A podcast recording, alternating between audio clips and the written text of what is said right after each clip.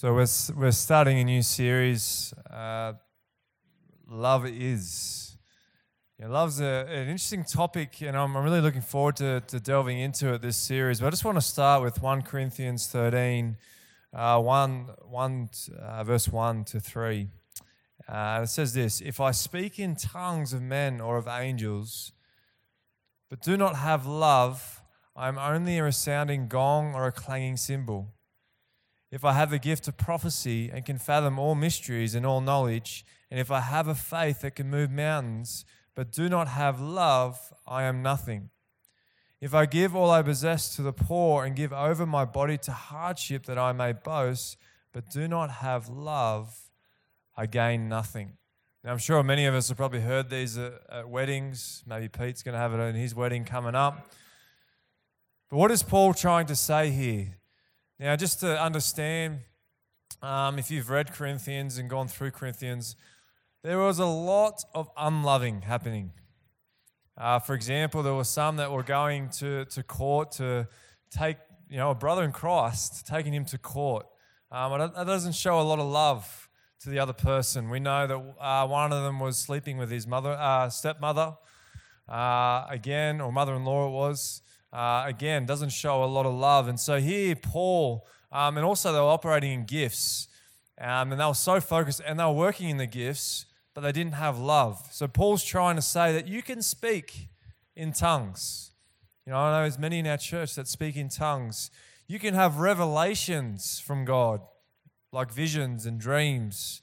You can have faith that can move mountains. Know, I've seen people that have this faith that can move mountains. You can have all the knowledge in the world, you can be generous. But if you don't have love, it means nothing. The world that we live in, it values the things we do. The gifts we have, the knowledge we have, even generosity. But God values love. You know, we live in a world that values intellect and power over love. We elevate people based on what they know and honor what people do. You know, I think if you're sitting at a, at a dinner table, and I've seen this many times, and maybe Papa's going to experience this when he finishes his degree and becomes a doctor, but as soon as someone says that, yeah, I'm a doctor, it's like, wow, we're going to elevate this person above everyone else on the table. Because we often value what they do or who they are. And this is just the world we kind of live in. And, and I think as, as, as sometimes we get caught up in this and we want to be valued by what we do. But this is not what God does. God doesn't do this. See, and I think often our intellect or power, we often think that equals maturity. Knowledge equals maturity. But as Christians, maturity is not measured by knowledge. Depending what you mean by knowledge, it can be knowledge towards God. But maturity, Christian maturity, is measured by the love we have for people and the love we have for God. Love is the measure of maturity in the Christian world in the kingdom of God. So I'm going to ask you this question Are we known for our love? Do we live love? Do we strive to love in all we think, say, and do? I believe love must fuel everything. Jesus said, People will know that you are my followers by the way you love each other. Sadly, I've read an article that says that Christians are more known for their judgmentalism over their love. This is in Australia. Doesn't that break your heart? That's what we're known for. We aren't known for our love. So, over this series, we're going to look at because I truly believe everything we do has to revolve around this love, this love we have for people, this care. But where does love come from? Why should we love? 1 John 4, and if you ever want to look at love and what it means, read 1 John, uh, John called the Apostle of Love. He says this We love because he first loved us. Uh, and he also says this Whoever claims to love God yet hates a brother or sister is a liar. For whoever does not love their brother and sister whom they have seen cannot love God whom they have not seen. But I just want to come back to it. Where is the starting point? Where does it start? It starts with God, not me. Love starts with God. Why? Because God is love. He is love. It's not an attribute of God, God is love. That's who He is, the being. And, and John continue, he, he talks about in 1 John 4, verse 7, he says, Dear friends, let us love one another, for love comes from God. Everyone who loves has been born of God and knows God. Whoever does not love does not know God because God is love. So how do we know how do we know God's love? How do we be in his love? It's through the knowledge of God. As we get to know God more, we will know his love more. You know, an example for me, I grew up in a Christian home. Uh, my, my uh, parents were really dedicated Christians. But along the journey, I think I, I was in that judgmentalism mindset, thinking I was better than others. And it wasn't until I actually did the, the internship with the church, and I, as I was sitting and, and reading the word and reading with Josh and going through the gospel and just learning about Jesus, as I got to know more about Christ, who is God, my heart started to change.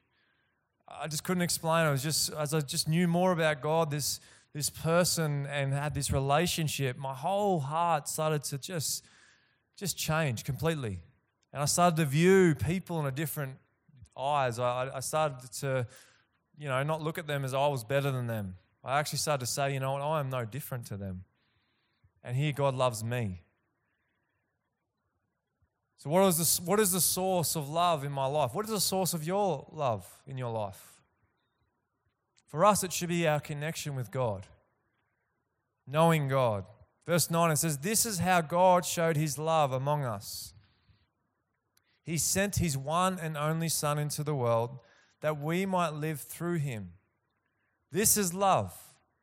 Not that we loved God, but that he loved us and sent his Son as an atoning sacrifice for our sins. Dear friends, since God so loved us, we also ought to love one another.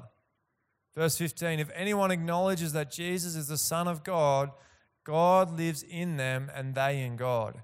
And so we know and rely on the love God has for us. You know, I, lo- I love that uh, that bit there. If, if anyone acknowledges that Jesus is the Son of God, God lives in them. So I want, I want us to understand see, we live in this world that thinks love is a transaction. Thinks love is a transaction. And what I mean by that is you do this for me and I'll do this for you.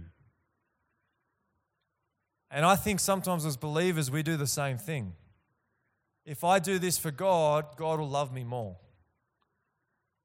And so it's become about doing, which is what the world is about. And, and then we think we're going to be acknowledged by the things we do. But what the gospel message is, is that God already loved us. Before we even were formed, He loved us. And so His love is not transactional, His love is transformational. It transforms. It changes us. It changes the people around us. And this is what God's love does. See, I think there can be two kind, kinds of people when it comes to love, and, and we'll see it. So there are those that, I'm talking about believers, you know, they say they love God. Oh, I love God. You know, they often on the Sunday they're putting their hands up. and then, but there is no action. Through the week, they're not showing that same love that we should be showing. That's what it talks about here. They, they're, they're cursing their brother and sister during the week. They're talking badly about the church. They're talking badly about the runs. That, that would actually say to me that they truly don't love God.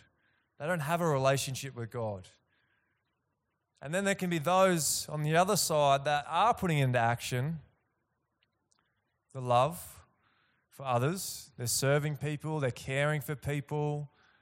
But you can be doing those actions without having a relationship with God because you're, you're trying to seek, you're trying to find God's approval, or you're trying to find God's approval in other people. You're trying to do it for, for people to notice you. And that can also not be out of a love. Whereas the middle ground is we have this love and relationship with God that we learn to receive. And from that, we are transformed and we step out and love others. And that's the gospel message somewhere between those two scales, we've, we've missed the mark. And so we don't do things out of obligation that some have done. That's not the love that God wants. But what is love? There's an interesting question.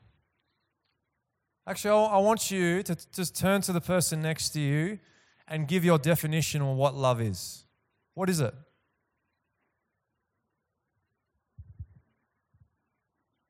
Just, just chat a little bit, see what you think love is.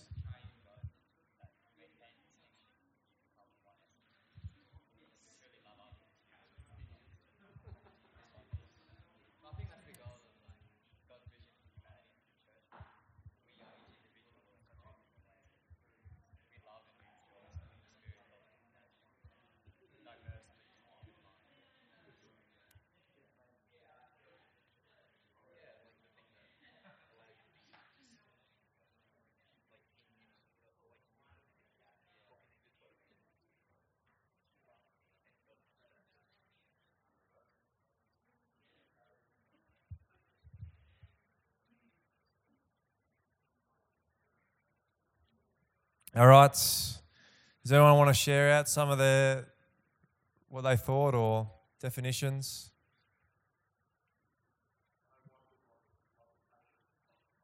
Yeah. Well, I would say that that is true, but they're the characteristics of love. Is that the definition of love? So we will be going through that. Anyone have a go at trying to define love? Yeah, that's a good one. Good, Papa. To be, yeah. Now, to be honest, in our English language, can I be honest? It is very hard to define love. Love has changed the word. And, to, and I'm not going to sit here and give you the perfect English language because I honestly think there are many meanings to that word. If, if to look at the dictionary, the Merriam-Webster dictionary, uh, the word they give for love has been defined as a strong affection for another. But as we know, that has broadened, that has evolved. I mean, what are some things you hear now? Love. What, what do you love? Cake? Yeah. Cat? There are lots of things we say we love. Uh, and that, yes, that is a strong affection, but is this the love that God is talking about? Does He say that you know, love for cake is the same for loving a person. Um, and, and is it an emotion? Is it a state of being, a choice, an ability, a force, or all the above? It's a, it's a very hard thing to define. But I, wanna, I want us to look at the, what the Bible talks about love. Um, and, and to be honest, the ancient Greeks, they had, they had many meanings for love as well. So they actually had four common. I actually read it the other day that they could have up to six to eight words for love. Um, and we do too. Like we have some uh, things that could reference to love as well. Like we said, affection, which is a, definition, but also you could say affection is love, or there are many definitions. But the one that I want to really talk about that we see in Scripture majority of the time, and there's four common ones the Greeks used. Um, that was eros, which is meaning sexual or erotic. That's one word for love. Interesting, I didn't know this, but Scripture doesn't actually use that at all, that word. We don't see it in Scripture at all. Um, storge, which is affection, uh, again, that is minimal, not used very often in Scripture. But the two that were is phileo, which is friendship, and agape, which is the majority that we see. So when we when we see that word agape, which means what they are, Strong's Concordance, if you want to read, the word agape means unconditional, which is what Papa was talking about, divine and selfless. And this is the love that God talks. So when it says God is love, it says God is agape. This is the word we're looking for. And this is the one I want to talk in, and this is what we're going to look at. The agape is, love is. So I know there's other loves, but we're going to focus on this one because I believe this is the love that God is talking about. Um, and this is the love that it's been referenced here that we just we just looked at a scripture. Um, so the most common word is, is, is agape. And what, like Papa said, so it's unconditional, meaning no strings attached. It's not based on what someone does for you, that transaction. It's selfless. And so, how do we know? How can we know that this is what it means? Well, we know that it says that you know God is love. And how did he show that? Because I want to understand this as well. Agape isn't just a feeling. In fact, some would say it's not a feeling, it's an action. It, when it says love is patient, that word love there is a verb, it's a doing word. See, I often think sometimes in the church or Christians, they're, they're waiting for the feeling before they put the action in. Sometimes we, we, we may not always feel it, but we know that this is who God is and this is the action we put into place. And how do we know that God is these things? Because Jesus came and did it. He is the, he is the prime example of what love is. It, he, Jesus, God in flesh, came to this world. He came to show God's love. He came to serve. He came to demonstrate that love is giving and generous and sacrificial. And, and no one, like you got to understand that Jesus came and did these things, and we hadn't done anything for him. We were sinners. Why did we deserve that? Why did the people at the time deserve that? No, because he did it because he already loved us. It was unconditional, it was divine, it was selfless. And here Jesus lays down his life for us. Love is laying down your life for the other. This is a love that we're talking about in Scripture. Jesus is a person we imitate. This is the love that we're going to talk about over this, this series. This is the love that I want us to understand. And I want us to understand because we don't have to work for God's love. You know, I don't want you to go away from this series like, I need to work harder for God's love. We need to learn to receive God's love because He already loves us.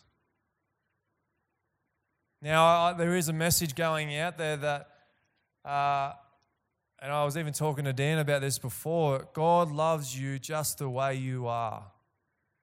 Now, that's not what I'm talking about. God loves you, yes, where you are currently, but He calls us to the perfect creation we were meant to be.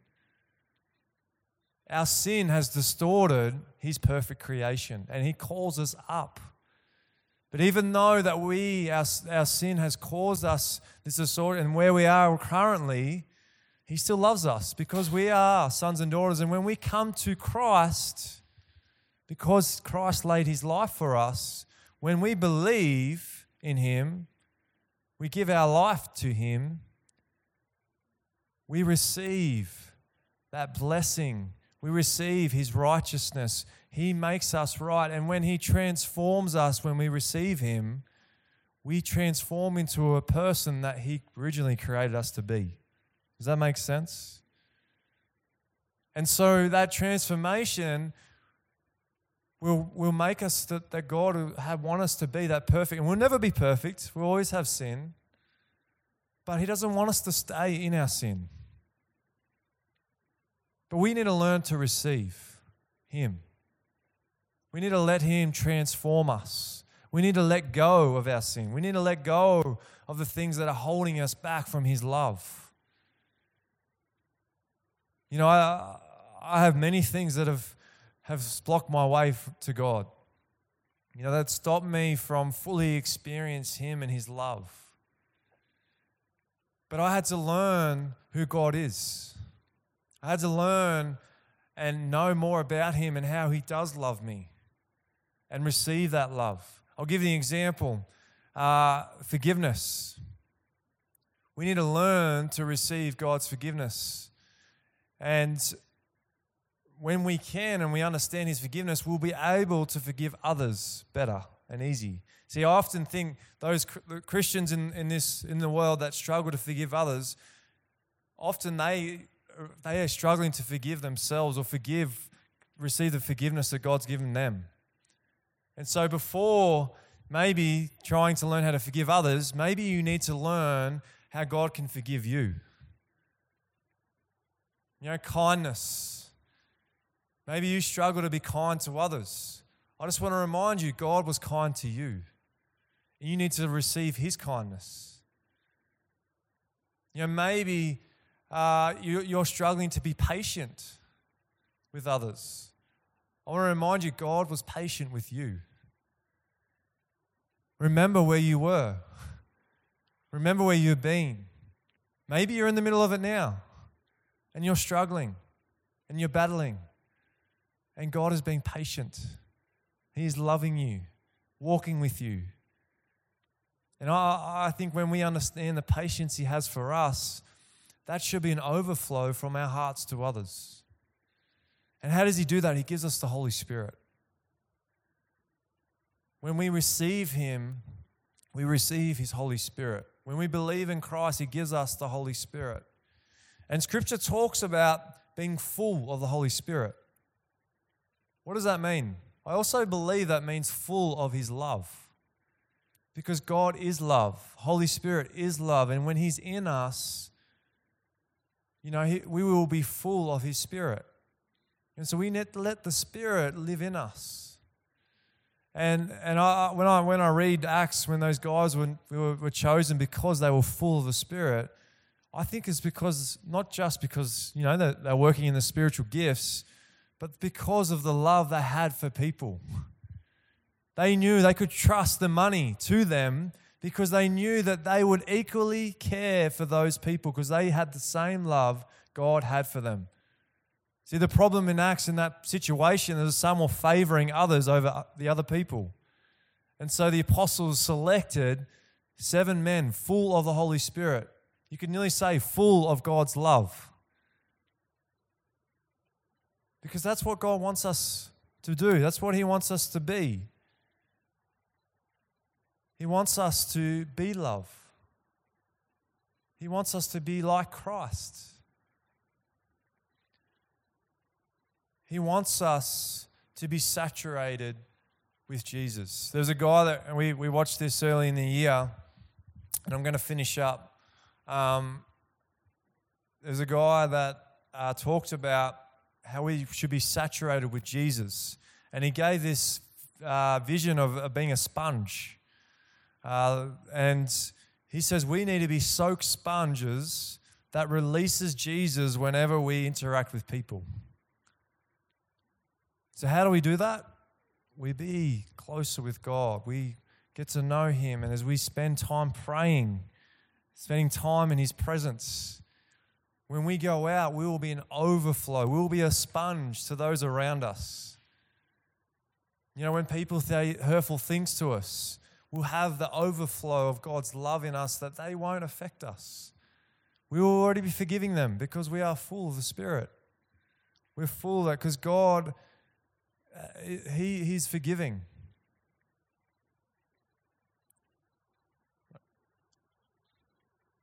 And what, when we go into this series, um, we're going to be talking into these things. So we're going to talk about the love's attributes.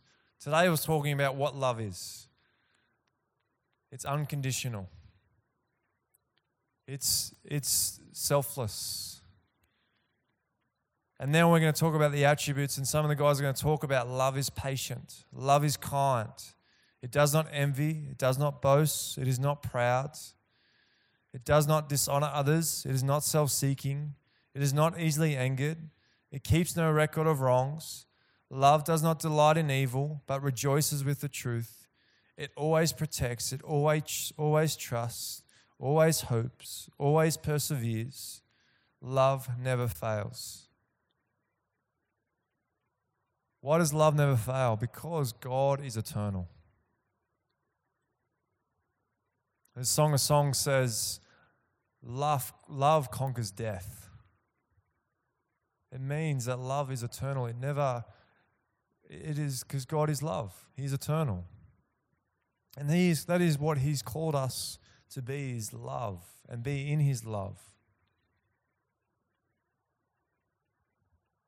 Just one thing, I was, as I was sitting and praying over there, I just, I don't know, had this feeling that there may be some in the room that going, well, I've never experienced God's love. What does it mean to have God's love and be transformed? I don't get that. And, and I understand it's maybe you've been on a hard journey. And uh, as I was sitting there, I just God gave me a vision. And maybe this might help you and maybe it won't but it helped me. And it was a vision of just sitting there and looking up at the stars. I don't know if you've ever just gone out and looked at the sky.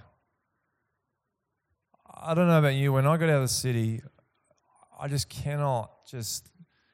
How can we not just look at the stars and go, wow? God, you are big. You are amazing. You know, uh, they keep finding more galaxies, more planets, and yet they have not found life. And I just felt God say to me in that moment is that I made this to show you who I am, to show you how big I am, and how much, even though how big this is, I love you. I care for you. I see what you're going through. I know you. I know your thoughts. I know your heart. I know the things that people have said to you.